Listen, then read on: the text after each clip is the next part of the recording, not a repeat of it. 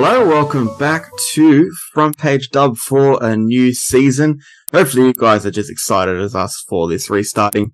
Had so much fun doing this last year and now we're back for the 2023-24 campaign. Matt, how are you? Oh wow. Uh, you know, it, it's, it's pretty crazy in that, um, we were just saying off air, we've got, you know, the Asian Cup, uh, this, this summer and the Olympics to come. So post World Cup, things aren't stopping. The football keeps coming. It keeps coming in a big way and, and a good way. And 23, 24, you know, I'm just really excited to get into the thick of this, especially from a dub perspective, knowing that, uh, what, what was the number that was floated around? 488% in attendance rises and memberships projected. That's the Liberty Pass rise, wasn't it?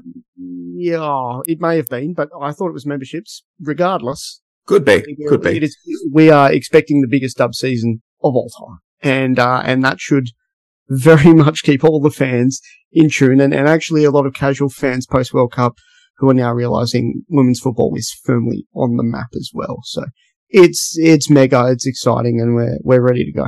Not just that women's football is on the map, but also that women's football is brilliant and fun to watch. And it's the reason why we do what we're doing. But before we get stuck into the new season, it's obviously been a massive off season for the both of us trying to cover the World Cup. If you haven't uh, checked out our World Cup pods, obviously the World Cup's passed, but they're both, not both, all of the episodes. We did four episodes in a special there for you. All of them were fantastic episodes. We both had a lot of fun doing it. What's been happening for you in the last month or so? Because, you know, it's probably been the quietest that will be for the next six or seven months. You've been recharging. What have you been up to?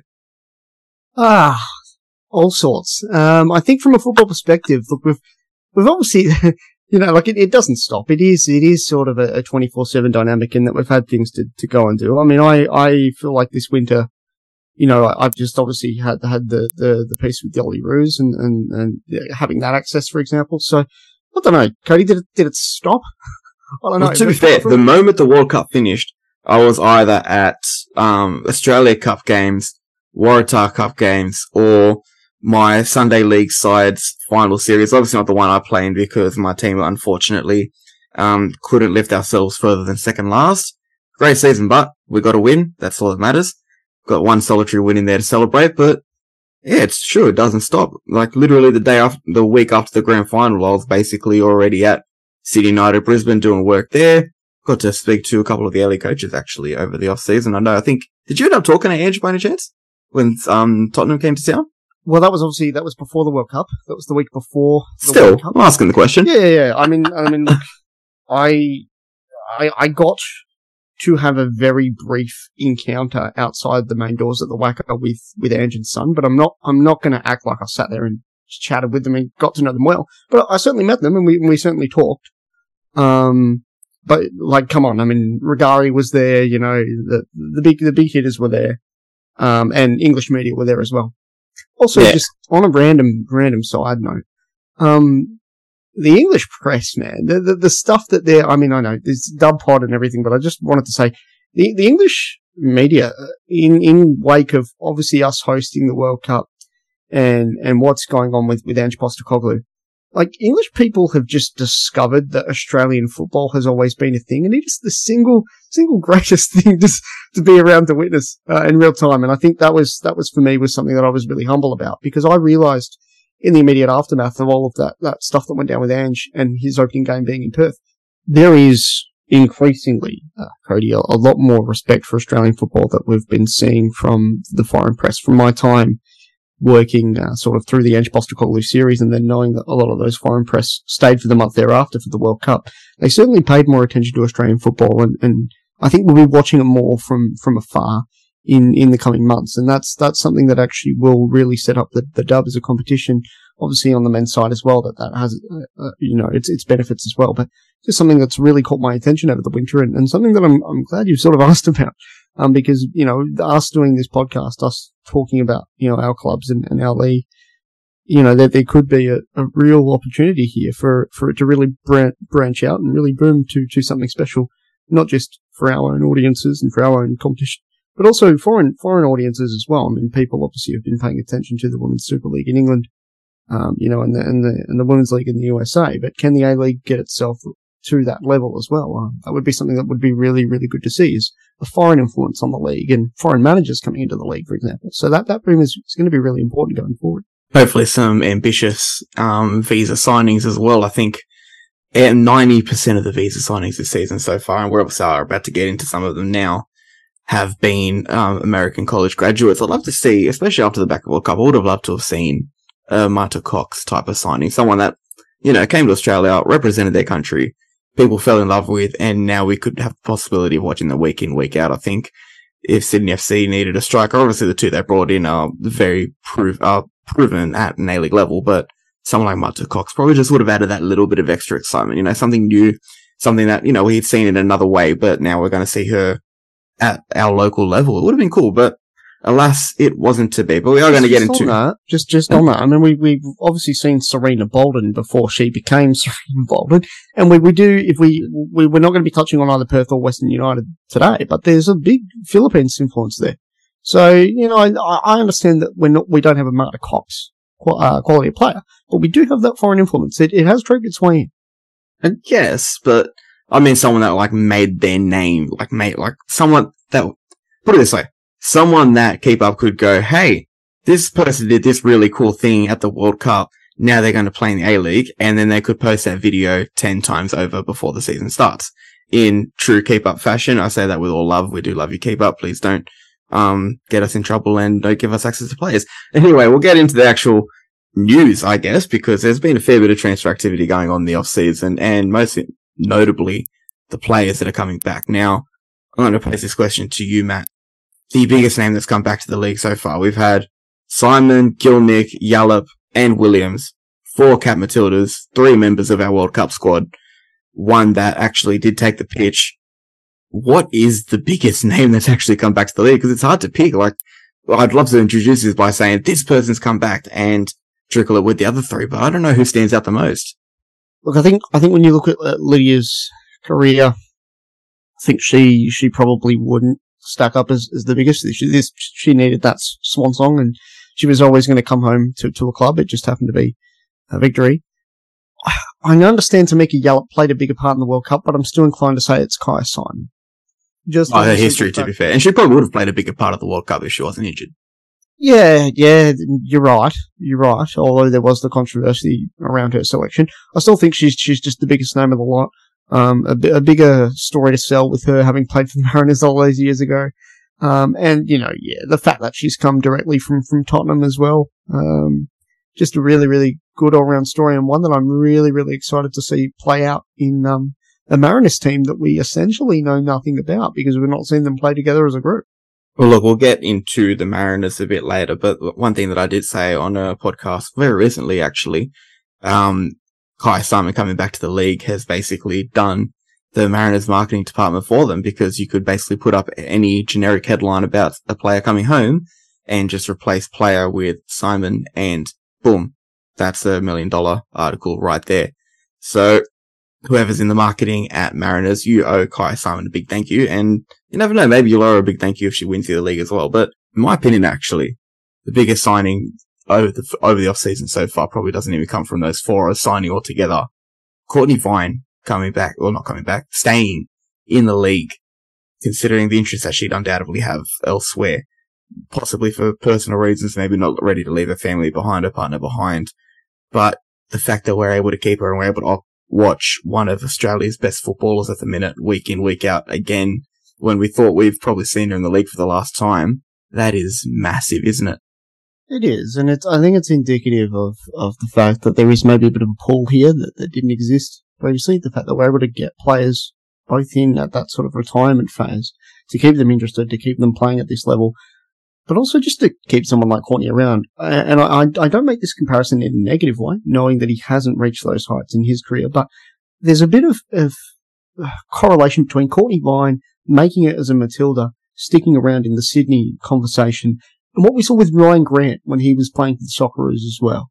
And I just find it very, very interesting that for certain players of a certain level from a certain background, there's that, there's that pull there to just sort of stay in there and, and stay with who you are.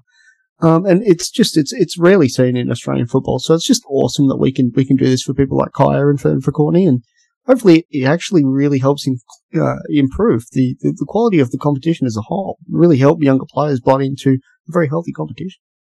Well, you're talking about having that international pool before. The A League has the potential, and it was at one stage one of the top women's leagues in the world. I think people forget we had a Ballon d'Or winner currently playing in the A League, um, Nadine Angerer, when she won the Ballon d'Or, I think it was 2013 or 2014. I could have the year mixed up, but it was around that early 2010s period. And she won it and then came back to Australia to stand in between the six of Brisbane Roar. Like, we have that potential to be one of the top leagues in the world.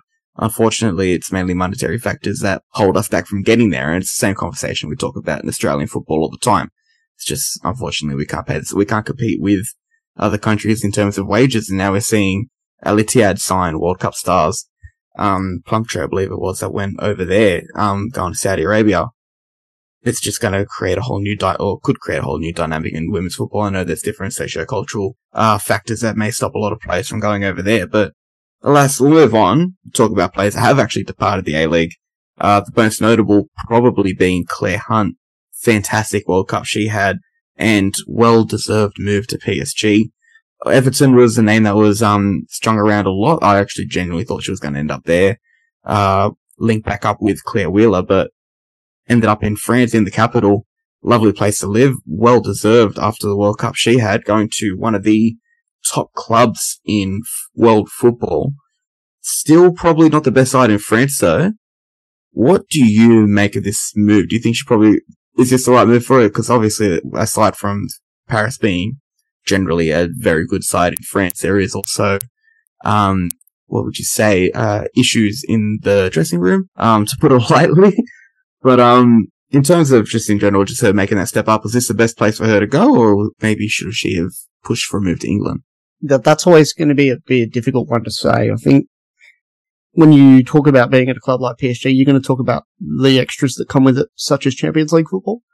Is that a bad thing for Clare Hunt to be a part of? Of course it's not. So, you know, there's, there's, there's just, there's going to be a very necessary need to make it in that team. And if we draw a parallel to a lot of the players that we have in England, Cody, you know, Remy Siemsen couldn't necessarily walk in and be an out and out starter at Leicester. Mary Fowler couldn't do it at Man City. There's all sorts of problems that will go on, and Clare Hunt will face that battle, but she'll face it in a unique way where if she's able to really be a supreme uh, level of talent in, in the PSG defense, you you you are going to be playing at the very top level that you could be playing at in your domestic competition. I think with a, with a PSG or a Lyon. And as I said, you're going to get the extra benefits of playing continentally as well, uh, and that does just as much as it does being part of a relegation fight in the in the WSL or something like that. So uh, no, I don't, don't actually think that PSG's the wrong move. Can I look at you and tell you it's completely the right move? No, because she is still going to have a struggle. She's not going to be at a team where she's guaranteed consistent football, but it's not an inherent problem. Um, you know, I make the, com- I made the comparison relatively recently with Tony Vidmar telling me that one of the players that he really truly respects in the men's game at the moment is Ryan Teague, because Ryan only now is returning to the A League at age 23 after grinding it out in Portugal for so many years of his life. And if that's the quality of player that we can build when they're grinding it out in Europe, Cody, that's how we built the golden generation in this country. So, like, that's a good thing. It's a good thing if you can grind. Yeah, I guess.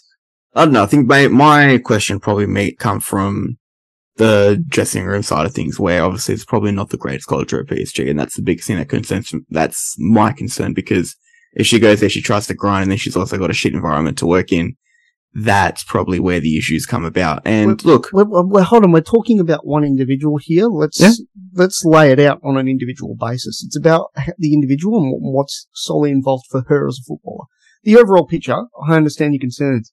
Of course, I understand your concerns, but but in terms of the, the sole career move for you to make as an individual, Clare Hunt has made the right one. Yeah, no, look, fair enough. And look, she's a quality player, and she seems like someone that wouldn't get involved in a lot of bullshit as well. So you never know. Maybe she just, escapes. just about to say that as well. She's not the, the, type of person that would be a hothead or cross someone the wrong way. No, that's what I mean. And look, she's probably not someone that's going to get involved in those um Nike things that go on in the PSG dressing room sometimes. But look, she can go there. She can stick it out, and she can be a key player for PSG. It's not even about where does she go next. She could take PSG to new heights in the women's game, and that would be what a story that would be for an Australian to go over to France and have an impact at one of the world's biggest clubs. I can't preface that enough. She, like PSG is a massive club. It was home to the greatest footballer of all time uh, up until very recently. So, you know, it's not necessarily a bad place to make a name for yourself.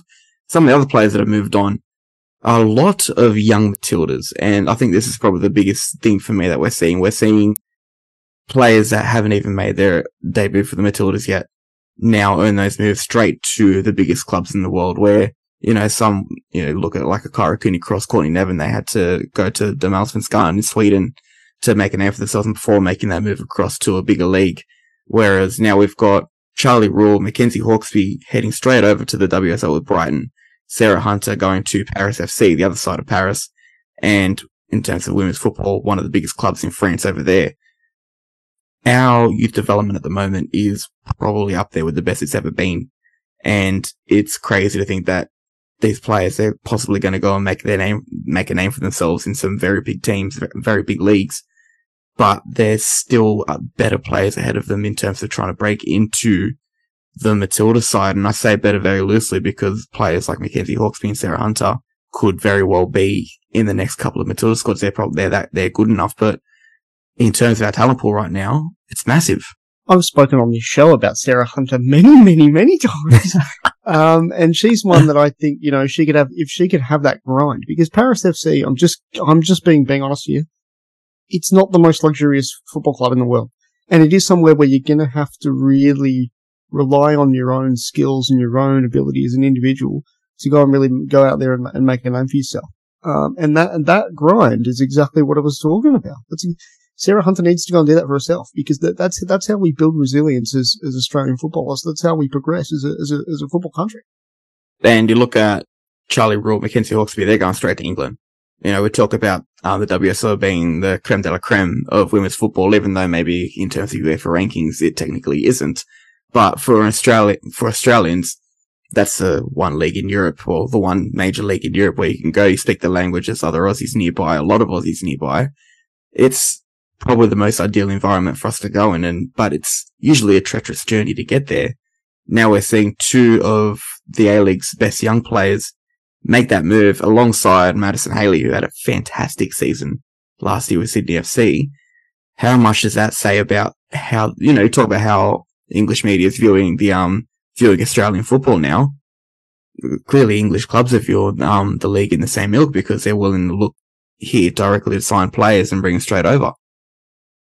Yeah, it's, it's, um, it's just a real, real asset to our competition and the fact that the uh, the dub could be in a very unique position where if 2023-2024 goes right with those growth metrics, it won't just be Australia that's paying attention. That's it's a massive asset. So won't just be Australia that's paying attention. Sorry. What do you mean? Won't be just Australia that's paying attention? It'll be it'll be it'll be foreign television rights. It'll be foreign, ah yes yes yes things yes, like yes. that where where the the eyeballs and the the uh, the investment and, and things like this it, it could come from a non-Australian source. Yeah, no, that makes sense. And look, the women's game is growing exponentially right in front of us, probably in ways that some people probably view as unprecedented. And in reality, the A-League Women's is probably one of the leagues that a lot of people overseas genuinely have an interest in and want to watch. Um, there'd be a massive market for it in America. There'd be a growing market for it in England. I'd argue even some areas in Scandinavia would be very curious to tune in. There's an, op- there's an opportunity there to really build on the hype and possibly get some dollars in for the league, which you know, not to sound harsh or anything, we kind of need. So how this league grows over the next few years, it's fantastic. And it starts with seeing those players make those big moves because that just legitimizes the talent, talent in the competition. Uh, before we get into our season previews of the top six clubs in the league looking alphabetically, uh, hot take for you. We've seen Sarah Hunter, Charlie Rule, Mackenzie Hawkesby make those moves in this off season uh, when we're talking in September 2024, who's just made a move over to Europe to a Riley big league. Henry. that was Riley quick. Henry. she is someone. No, so I've I've just sort of gone through a lot of these squads. Um, you know that a lot of that under twenties generation from the Costa Rica World Cup stick out to me. It's why I've built the affinity that I have for Sarah. Hana Lowry's obviously, you know, just just one of the goat players of West Australian football that I've always had a massive fascination with her ability and, and her growth in, in her career. Bryleeh Henry is a name that's stuck out from the, the leadership group of that team, and I think Bryleeh's someone where if she gets the football time uh, with City, yeah, she's she got a big, big move in her, and it might come during the season as well. Hana, look out for Hana. Her ability to to really string a team together, and her her um like her stature for someone that's her age, and her ability with her pace and stuff like that. There's a lot that that, you, uh, that she can bring to the table. So I'd definitely be picking. Ironically enough, the next Sarah Hunter to be from that mold of player as well. So, so look out for it. I think if there's someone, I'm going to go in with a hot take here because it's probably someone that flies a little bit under the radar too. Alana Cern from Western United. I reckon she could be, she was fantastic last season for him, considering it was her first season in the league. If she's able to build on that this season and possibly keep Western United in and around the top of the table again, there's no telling where she could go as well. I actually think she could be maybe it'd be interesting to see if she goes straight to a top league or goes to maybe, um, not necessarily sideways move, but to your Scandinavian region, somewhere like that, possibly. But I think she's probably one of the next ones to kind of make that trek over to Europe. But let's get into our season previews because we've got so much to talk about. There's a fair bit of activity going this season. Some teams have completely rejuvenated, really reshaped their side. Some definitely looking for consistency, which is a valuable asset to be able to do in Australia. Obviously, with the salary cap league, there is a lot of turnover in terms of players, but we'll start with Adelaide United, whose squad, and I don't know if this is a case of they just haven't announced everyone yet, or they've just genuinely kept their squad small, but it is looking very thin. Notable signings, at least for me, Alana Jancevski and Hannah Blake, but considering how they went last season, and I'm not going to discredit their transfer activity because they have brought in quality players, but it just doesn't look like that there's enough there to really spur on and kind of put last season behind them. Yeah, I, t- I tend to agree. Um, you know, I'm still looking at, at obviously, yeah, like you say, uh, Jancevski and, and Hannah Blake coming in from, from Perth. Sasaki, the, uh, the Japanese international, Dylan Holmes. There's quality there, but there's just not enough of it. And when you're a team that's sort of spent a lot of last season promising something and then just not delivering on it. I don't, I don't understand what this approach is. It doesn't actually make a lot of sense, Cody. Um, but uh, what what you can say is that if, if those players stay fit, if if they're a team that, that wants to go out and perform on their day, they can, they can do so. Uh, and and the thing thing is with the expanded finals format, you're always going to be in the hunt now. I, I don't necessarily think um, that we need to dwell on on a team like this with the lack of recruitment and go, well, it's really bad.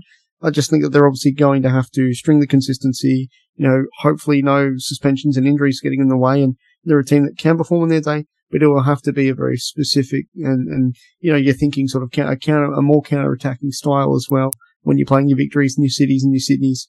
So yeah, the, the overall, the overall pictures may be a bit bleak. We're maybe giving it like a, we're not going to do a rating system, but I just thought I'd, I'd, for the, for the sake of the conversation, say it's about a five or a six out of 10. And, and that's, um, yeah, in, impressive. What a, what a grim start. Look, I'm going alphabetically. If I, if I started with the team that looks the best, we're talking, probably talking about Sydney FC right now, even with their turnover, but that's a story for another episode. Um, just looking purely at Adelaide. Obviously losing Fiona Worts as well. That's going to be a massive thing. And we had this conversation at length on one of our episodes last season. There was, there was a period where they genuinely looked good and it was almost luck that was stopping them from winning games. They'll set up very well defensively. They were creating a lot of chances, but it just wasn't going in and then they'd concede one or two goals sporadically in a match, sometimes even against a run of play. And that's what we'll do for them. There's probably a lot of games that they look back and rue on thinking, yeah, look, we probably should have got a result there. You pick up five or ten more points, suddenly you're almost in the hunt for finals. That's, that's how close it was for Adelaide, even though this, the table probably suggests otherwise, but you lose your main striker, even if she did arguably underperform, well, not arguably underperform, she did underperform last season. But you never know, that could turn around this year. Sydney FC clearly think still value her highly if they're going to bring her in to replace Madison Haley. Maybe the lure of Sydney FC was a bit too much to turn down for her. That does happen with a lot of players in the League Women's, but how much of a loss is that going to be for them this year, considering they were probably just a few luckier moments away from actually being a very decent side last year? yeah, look, it, it, well, it's the whole reason why I've sort of said that on their day they can still be a force because I think they still have that inherent DNA in them for a start. But when it comes to Fiona Worts, we're talking about a player that you just sort of expected to to see her name associated with Adelaide for a, a really long time. I don't know if, if it's the lure of Sydney uh, as much. I mean, maybe, yeah, despite the fact that, that maybe, you know, at, at, at this sort of level in the female game, we're not as pushed for the materialistic side of it, if you sort of get what I mean. But there is still the lure of you're going to be playing champions, uh, you know, you're going to be playing in a championship side. And actually, just while, while we're there, they will in fact be playing in the inaugural AFC Champions League as well. So maybe something like that appeals to Fiona. We, we don't, we don't know.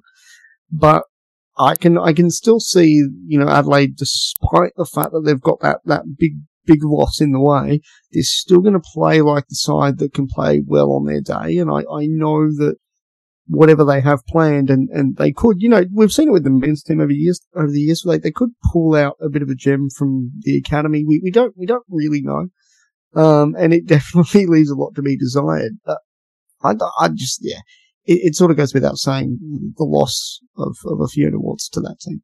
Talk about uh, the young players coming through as well. They have really taken that approach that we've seen so vehemently with the men's, where you do have these young players coming in. There's a fair few players listed there on scholarship signings, which you never know. One if one or two of them turn out to be a gem, it reshapes how we look at the whole side. Suddenly, they're they actually really are pushing for finals. It really just depends on how that all goes. I'm going to pose you a question. I actually didn't put this in the agenda for you. I thought I'd take you by surprise a little bit, but um, we're not going to do a of predictions or anything just yet. That's a uh, thing for the next episode, a little bit closer to the season, just in case some of these teams do end up signing one or two more players that, you know, suddenly reshape how we see them.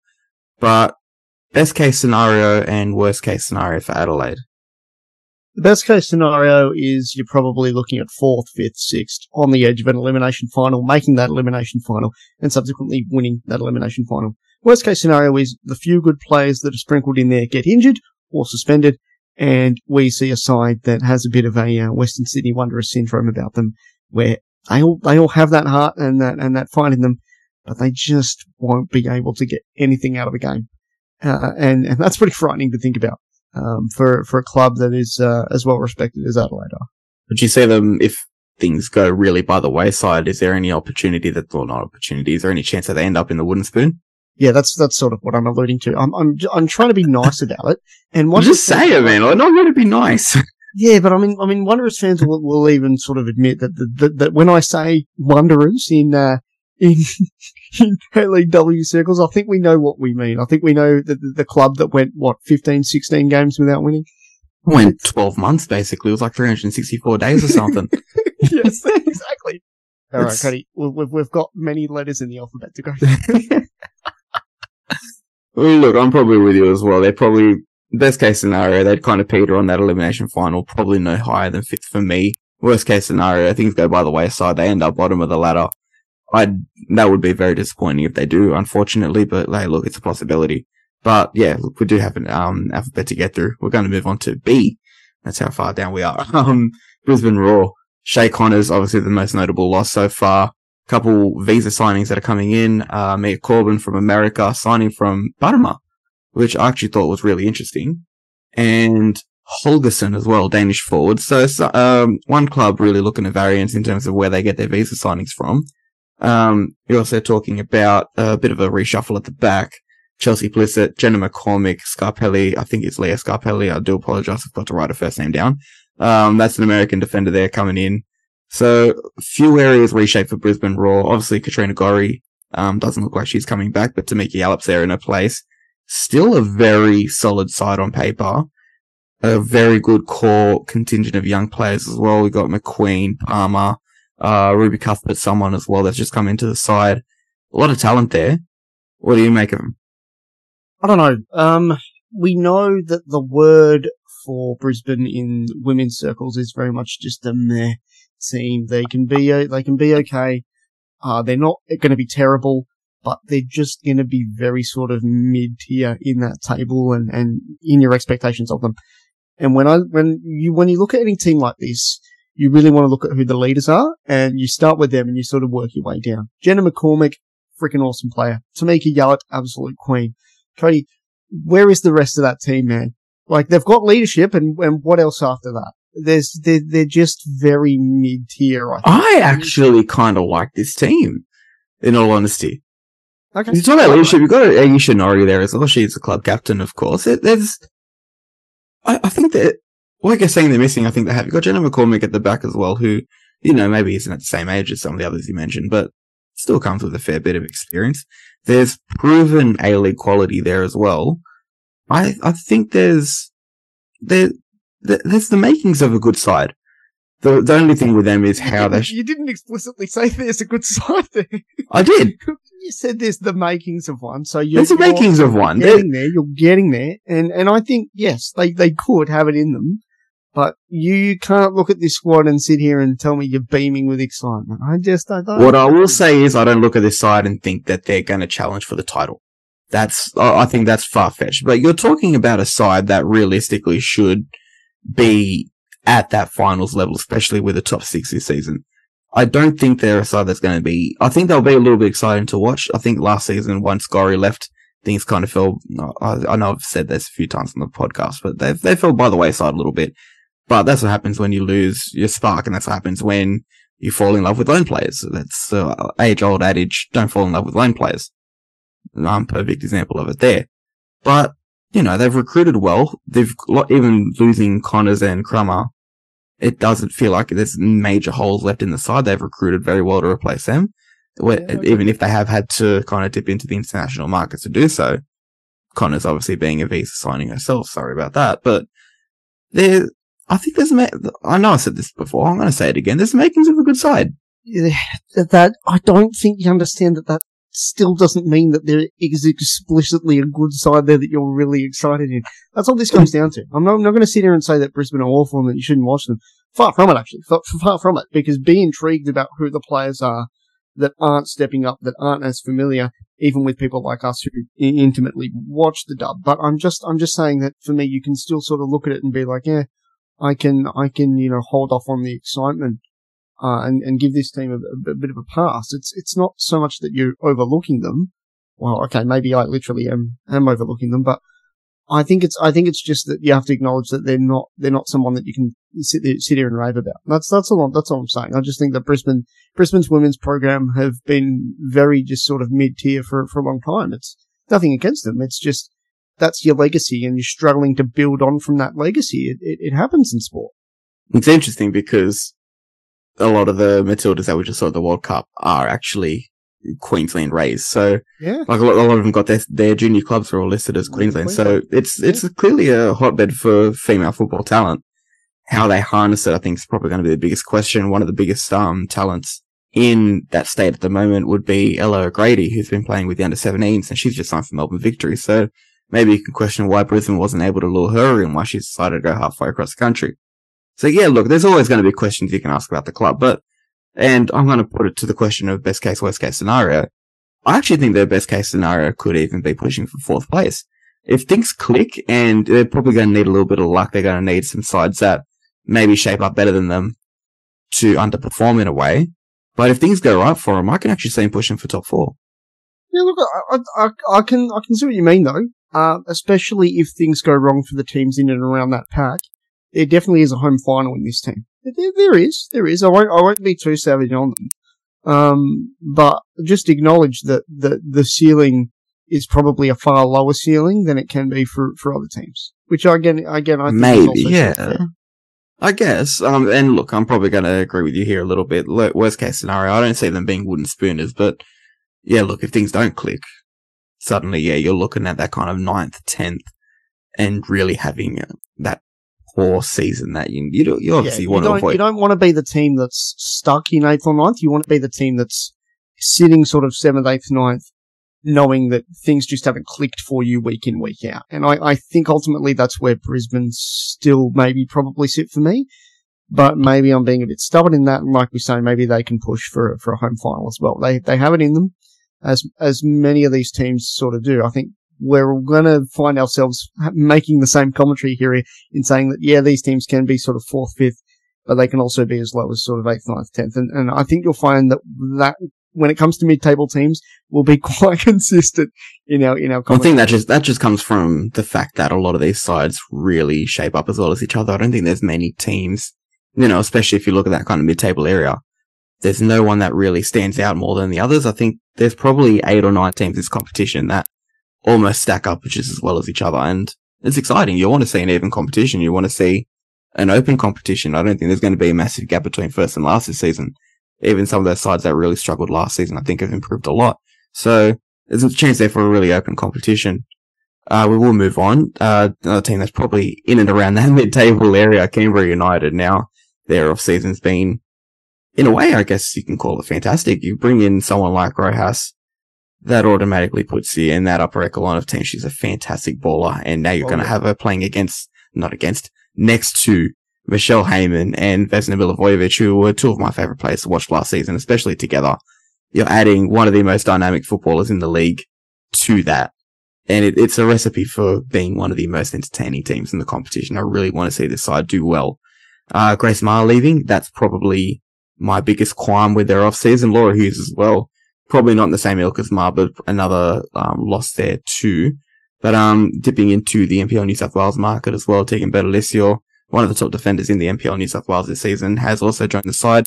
Only 17 years old. She's got big boots to fill with, um, Ellie Brush leaving the team. And if you're looking at how their defense um, shapes up, obviously Grace Maher stepping in there a fair bit. She's gone. Ellie Brush is retired. Faulkner's left. Suddenly, Tegan Bertolissio looks like she could be one of the starting centre backs.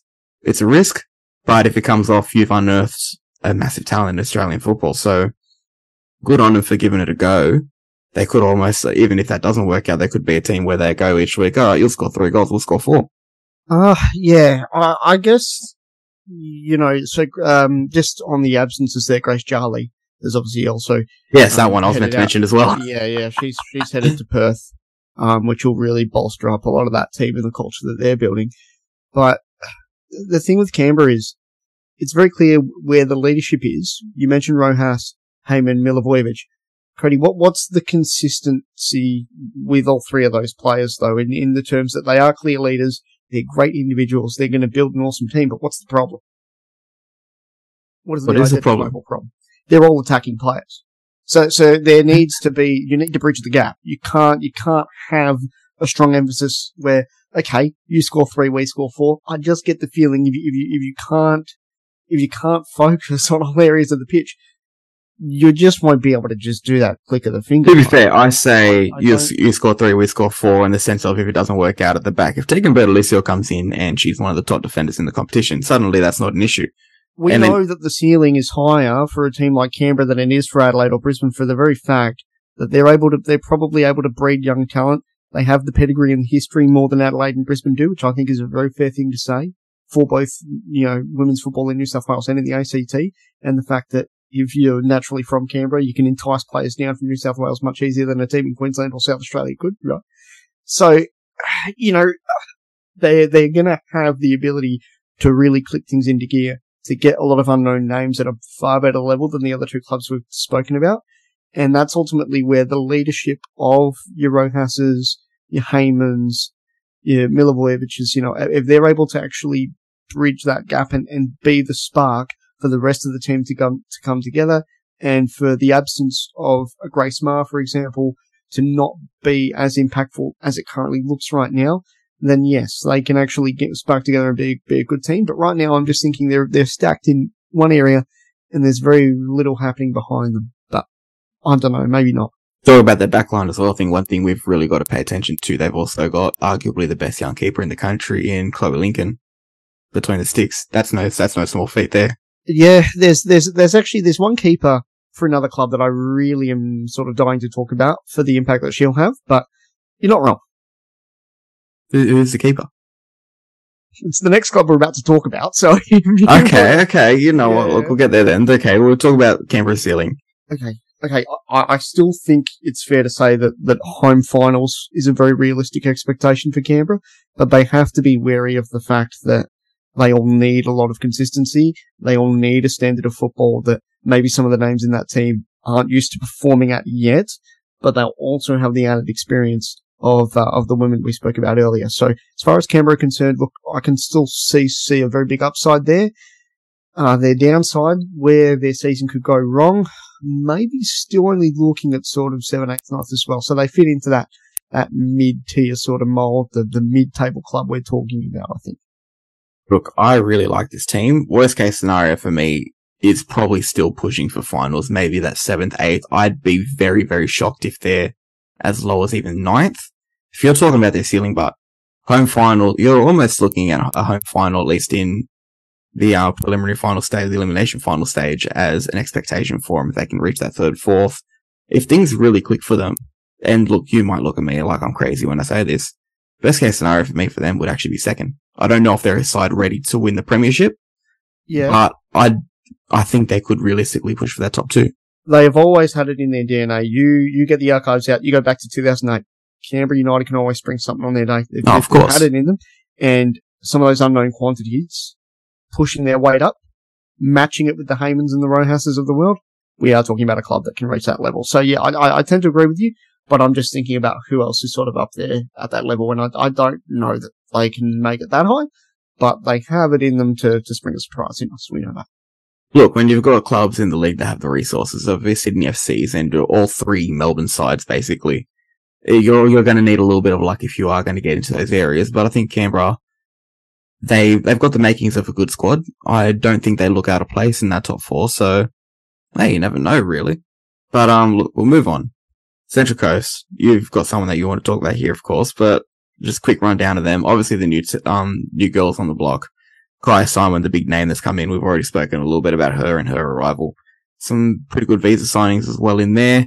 A well-rounded squad. You've got you've got experience there. You've also got a healthy group of young players. Um, two players that stand out for me would be um Peta Trimis and Maya Lobo, both um NPL New South Wales graduates now. Uh, the former at Macarthur Bulls, who we're kind of waiting to join the A-League Women's, I guess and Maya Lobo, another member of that MacArthur Rams side that won the NPL New South Wales Grand Final. So, proven quality there. Uh, Peta Trimis, I know, was in the team of the season for the NPL New South Wales women's. I can't remember if Maya Lobo was. I do apologize off the top of my head. But, well-rounded squad. My question would be how quick, quickly they can gel together. They obviously had the friendly win over Newcastle in Tamworth, so good signs there already. You've got uh, Rolla Badawiya as well. So you've got, you've got proven quality there. I know Emily Husband, she's kind of looking for those untapped NPL talent and she's sticking to it. I'm intrigued to see how it goes, but how well do they gel together straight off the bat? Man, these these expansion sides can be such a fascinating dynamic, and I just love it. I'm all for it. I'm all for seeing this team and their narrative unfold. Because when I looked at the team on paper, my head went to a thousand different places. My instinctive response, what I wrote down on the, on my notes, something that literally just came out of your mouth. How well can they gel together?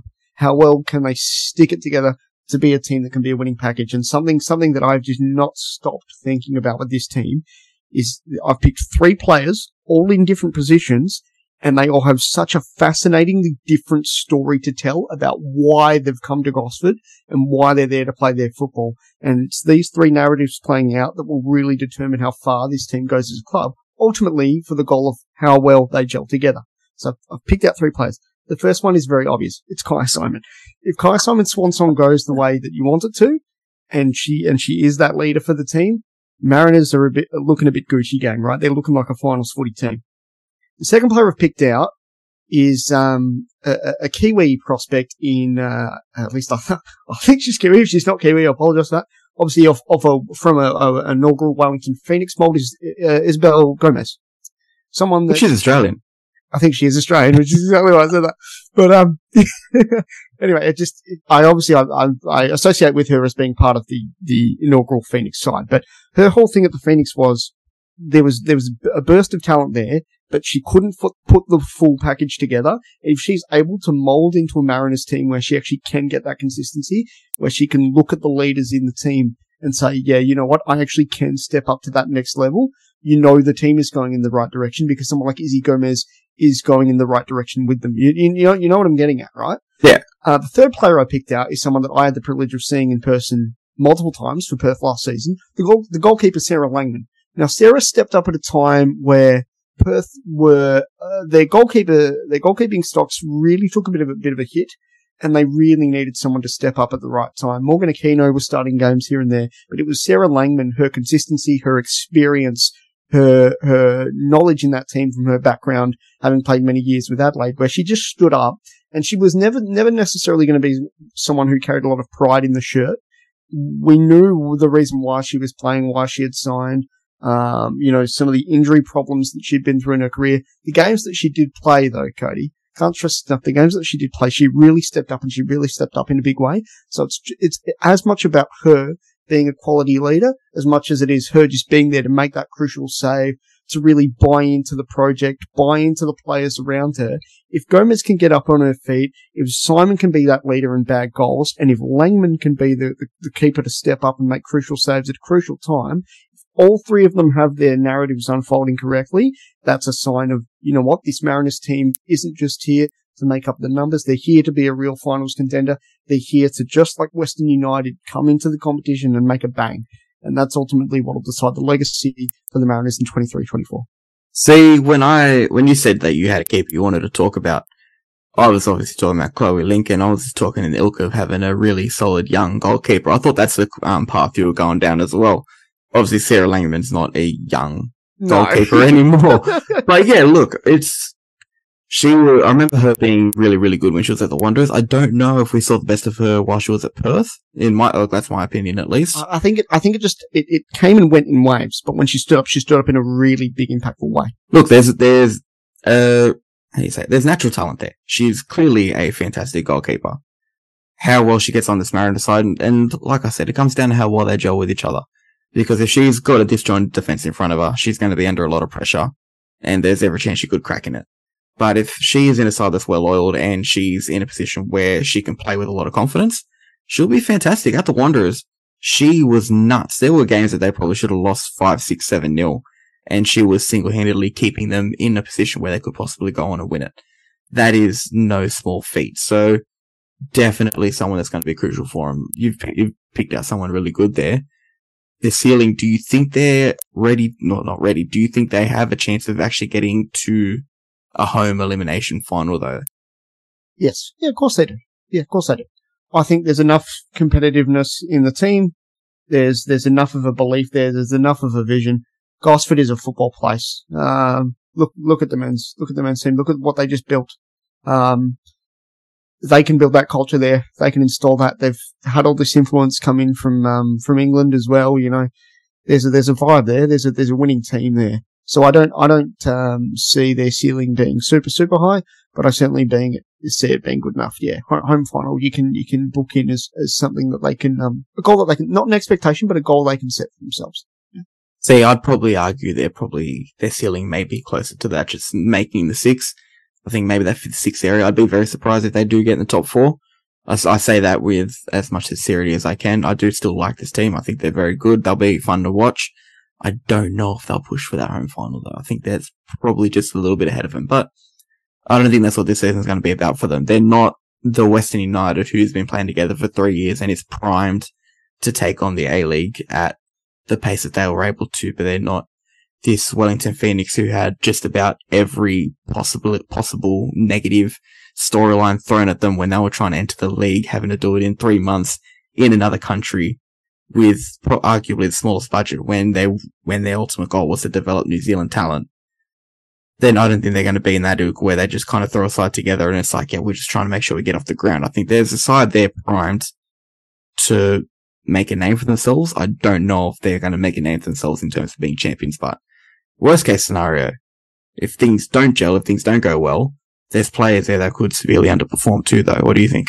Yeah, yeah. Again, uh, if you look at all three of the players that I mentioned, you know, Langman could have clangers, Gomez cannot get on her feet, Kyah can just have a mare of a time. Like it's possible, Cody, but do I see this side being spooners? No. No, I think there's enough quality there to avoid. I wouldn't go that. I wouldn't go that far. I wouldn't say yeah. there's there's spoon potential. Yeah, but you never know. Maybe tenth, eleventh. I don't. I'd be surprised if they come last yeah, and they'll look at they, themselves. They could. They could have some low lows, but I don't necessarily think they're spooners one of the heavy hitters in the competition. I mentioned kind of those clubs with the big budgets before Melbourne City. Another one, a little bit like Adelaide, a bit of a thin squad, but you look at the quality and the quality is astounding. So much young talent, so much A-League talent. Uh, new Canadian goalkeeper as well, whose name escapes me, unfortunately. I will double check that. But, you know, meant, um, someone that you mentioned before, Bryleeh Henry, someone who could be set for a big season. Um, other young players like Caitlin Carriage, uh, Darcy Malone, very big names there. And then obviously the duo of Rhianna Pollicina, Holly McNamara. You've got um, Hannah Wilkinson up top as well. There's still so much to like about this side. So as much as it may look thin on paper, it's a very, very stacked thin. Yeah, you've missed, you've missed one of the hottest sort of younger talents that I'd love to talk about. Someone that's been involved at national team setups, someone that's really been a big story in the game in WA. Uh, McKenna. Yes, the McKenna, well, they twins or just sisters? I should know the answer to that question, and I don't. But Tijan is someone that um, you can expect a lot of quality from, but you, you don't see a lot of quality in, right? That's a fascinating narrative for, especially on the topic of uh, Melbourne City's lack of depth. Um, that's a very, very important one going forward that I'd, I'd like to see her be one of the breakout stars for the season. Um, and if we're being honest, uh, if, if someone like Bryleeh's my, my tip to make it big in Europe, I guess Tijan McKenna would, would be my tip to also make it as a breakout star. So that lack of depth, I understand where you're coming from because it's not a very big squad. But I don't know that I agree. I think we're, we're talking about, and to be honest, the fact that you just made a comparison with the admin of Adelaide to the admin of Melbourne City, for goodness sakes, I think uh, Adelaide will be quite. I just mean it. I just mean in the sense that they're both thin squads. Yeah, Obviously, yeah, Melbourne City is a lot more stacked, and you know they could have 18 players, but it's 18 good players. There's still that depth there. The only thing that would ruin it would be if you know they get a couple injuries suddenly. They're in that position where it's like, okay, we've got to find a way to scrape a side together week in week out.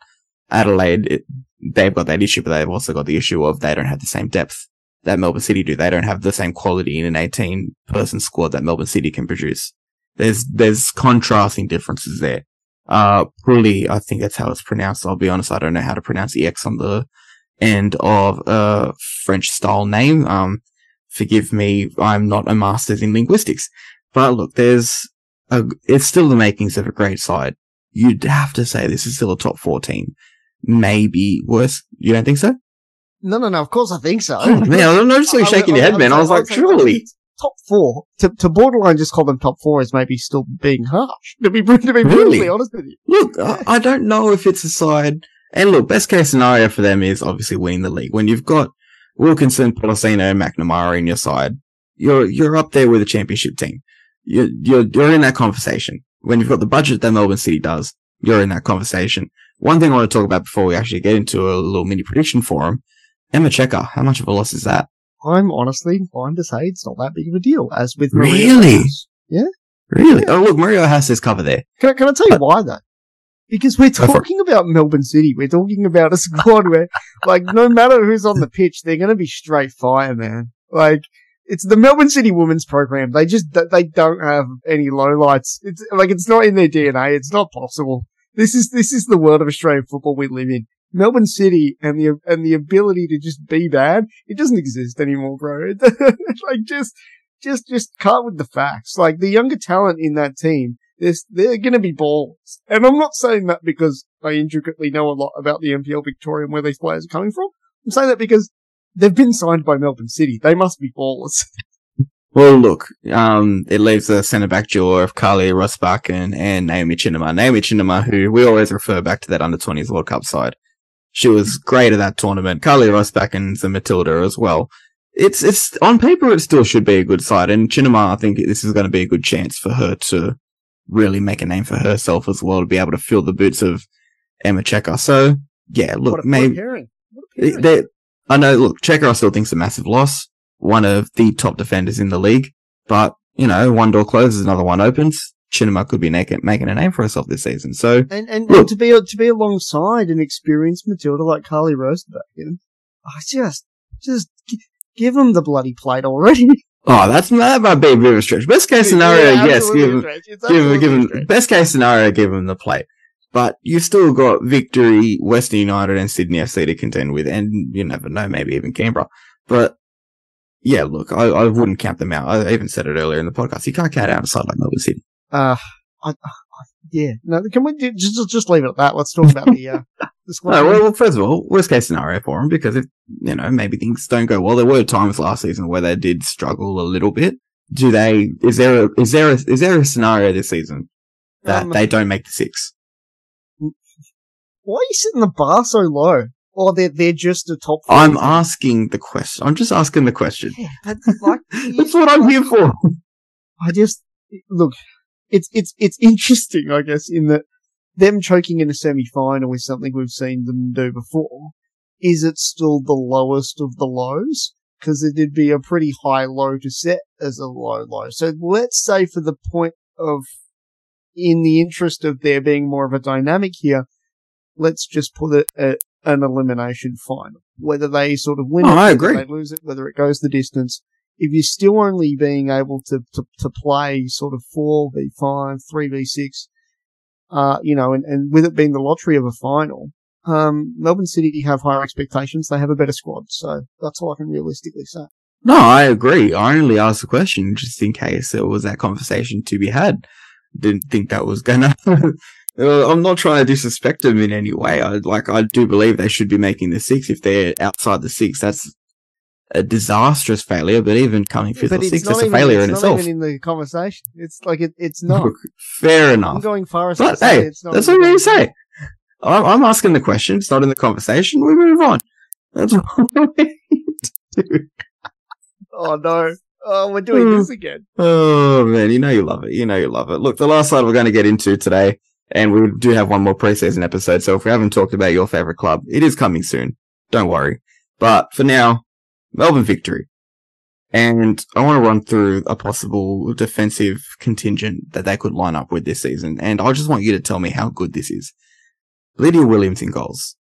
A centre back pairing of Taylor Morrison, one of the top defenders in the league for the last few years, and Emma Checker, one of the top Australian defenders in the A-League Women's currently. Jessica Nash and Jamilla Rankin as your fullbacks, and then Elise Kellond-Knight screening in front of you with Alana Murphy there as well. Two words. Two words to what you just described. Ovarian nous. Alright? It's, it's straight power, mate. It is, it is something to be excited for no matter the context. Melbourne victory. They're not necessarily bringing like a flashy, exciting squad where there's all these different elements coming in.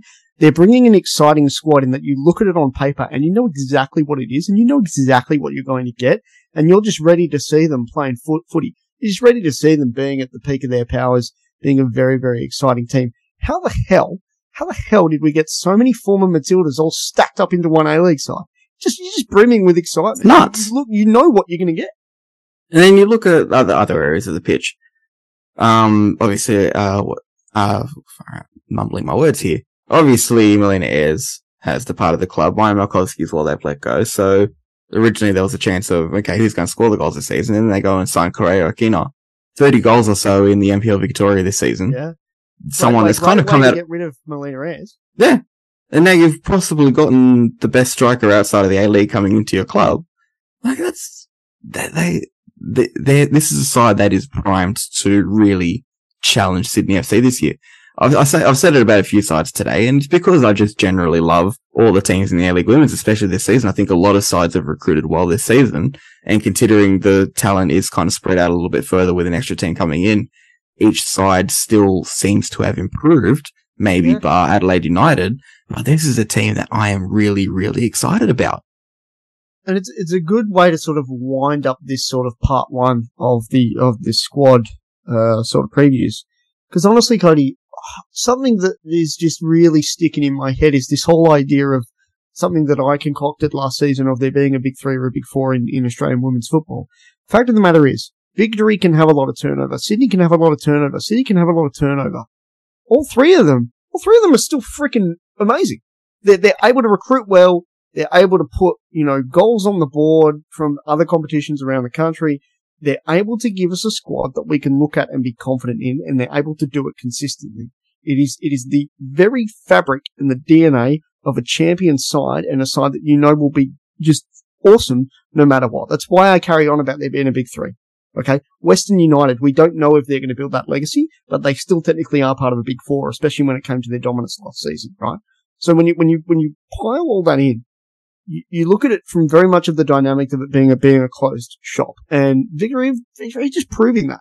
Proving that with the ability that they can knock on the door of a KK or a Gielnik or a Williams and just be like, hey, we've got this project, come be a part of it. And they're saying, hell yeah.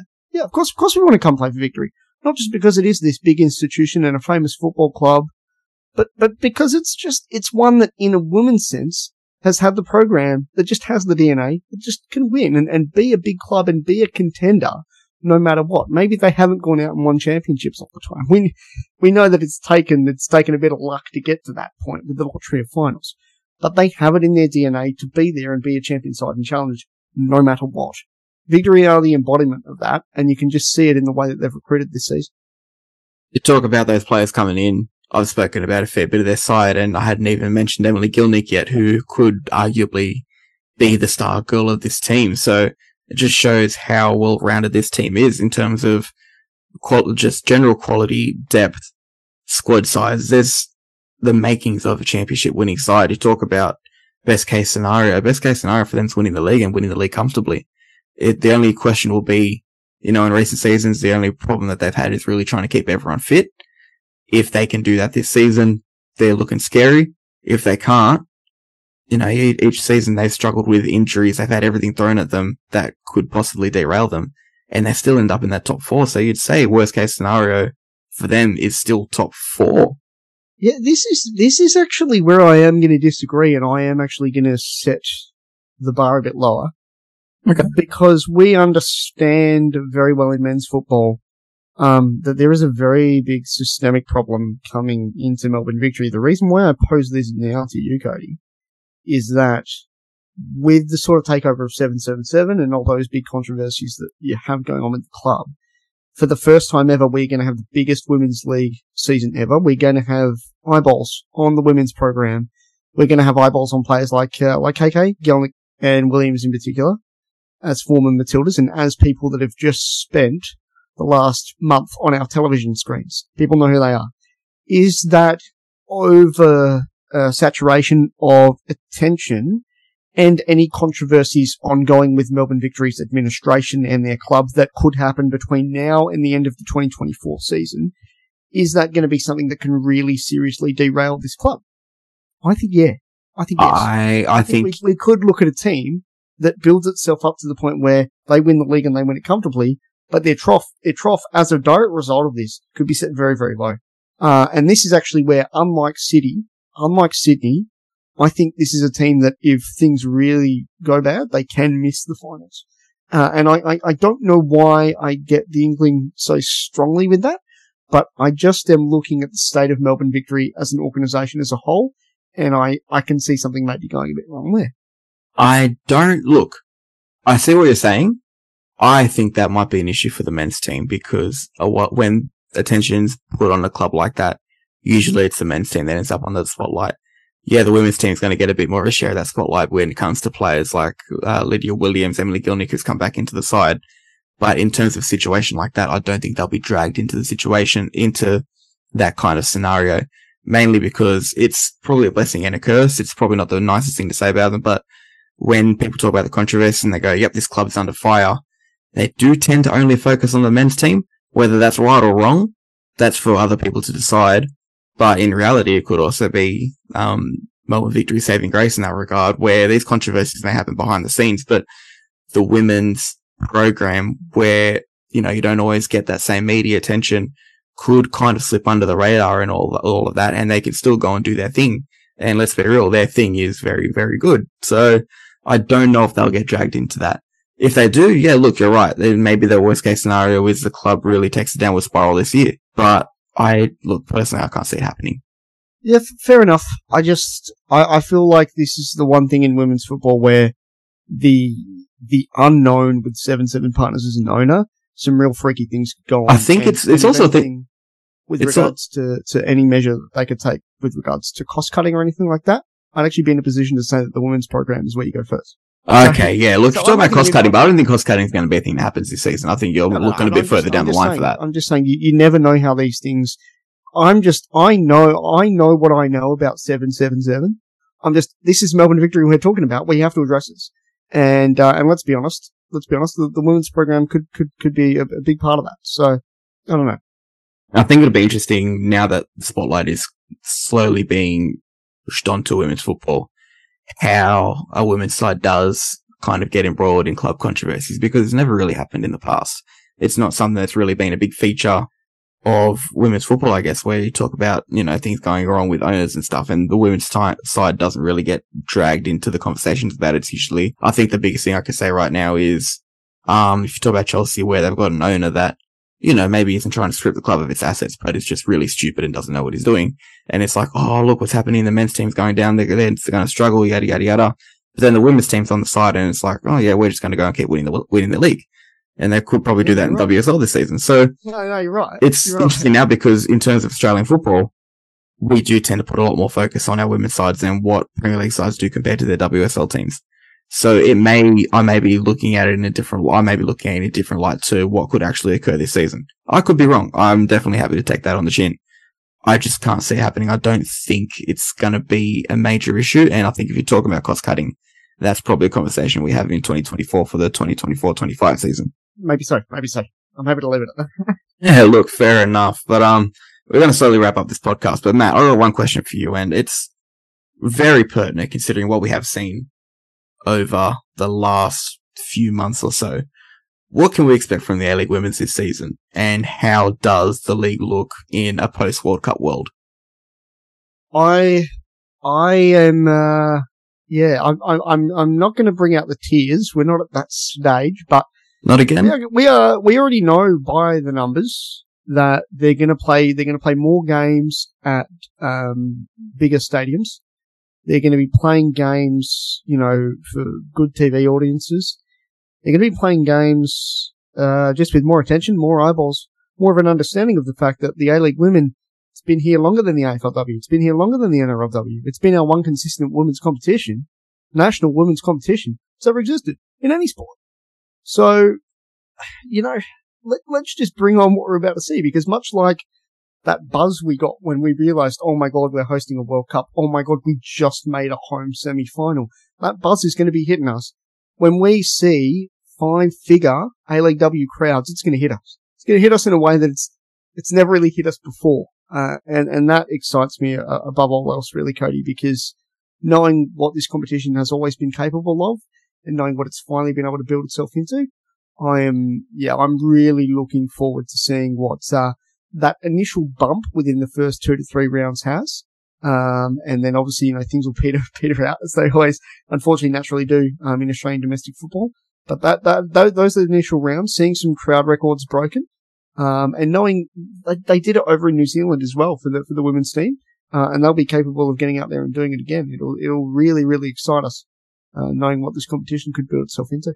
I'm really excited for that round one city derby because looking at how they've set up the ticket allocation, it looks like they're only going to sell out the low, they're selling the lower bowl, which probably means they're not expecting more than 20,000, but, and 20,000 is a very, very ambitious number to be fair. But if you we're can, talking about a competition, we're talking about a competition where like 6,000 would be seen as mind blowing. And you just said 20,000 people are expected to attend a game. I didn't say they were expected to, I said that's the amount of tickets that they're selling. So they're not Yeah, yeah, expecting but to go above that. That's what I'm saying, bro. Like, it's already, it's already so insane to think about. It's Well, that's what I mean. Usually for a game in a ma- in a stadium like that, they'll only sell out the lower stand on one side. They've got the whole lower bowl available for purchase this time around, and I think even the top stands behind the goals, even possibly. So they're they're anticipating a large crowd. If you can get fifteen thousand into Allianz Stadium, that doesn't sound like a lot considering it's a forty thousand seat venue, but the scenes of that for a women's football competition in Australia if you see both actives pumping as well, you're going to create some, you're going to create an atmosphere there that's going to make people want to come back as well. I think that's the most telling thing. If you're talking about that, you're talking about that one, you're talking about that round one and two bump and then it petering out. If you can harness people's interest in those first two rounds, we may be in a situation where it doesn't peter out. Yeah. Well, I'll hold off on the, on that side of it because I still think there'll be a lot of casual interest. So I don't necessarily think that we're going to be recording consistent five, 5k bigger crowds. I think it's a, Uh, maybe- 5k is, 5k is pushing it. But if you can average 3k this season, that's still massive. Yeah.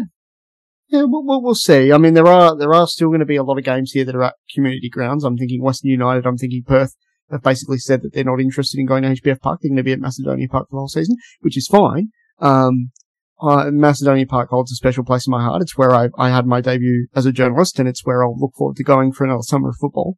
So I'm, I'm not going to complain with that. Um, but, you know, I, I just, I, I am realistic that the A-League-W is just gonna want to slow things down and not try to build itself up because the last thing they want is a spark that kind of flutters out, right? They do want to time this well. They will want a healthy grand final attendance, for example. So come you know, January, February, we want to be having this conversation again. And I just think that the, uh, the APL will be very mindful of that. And, uh, and they'll want that spark to continue for as, for as long as it can.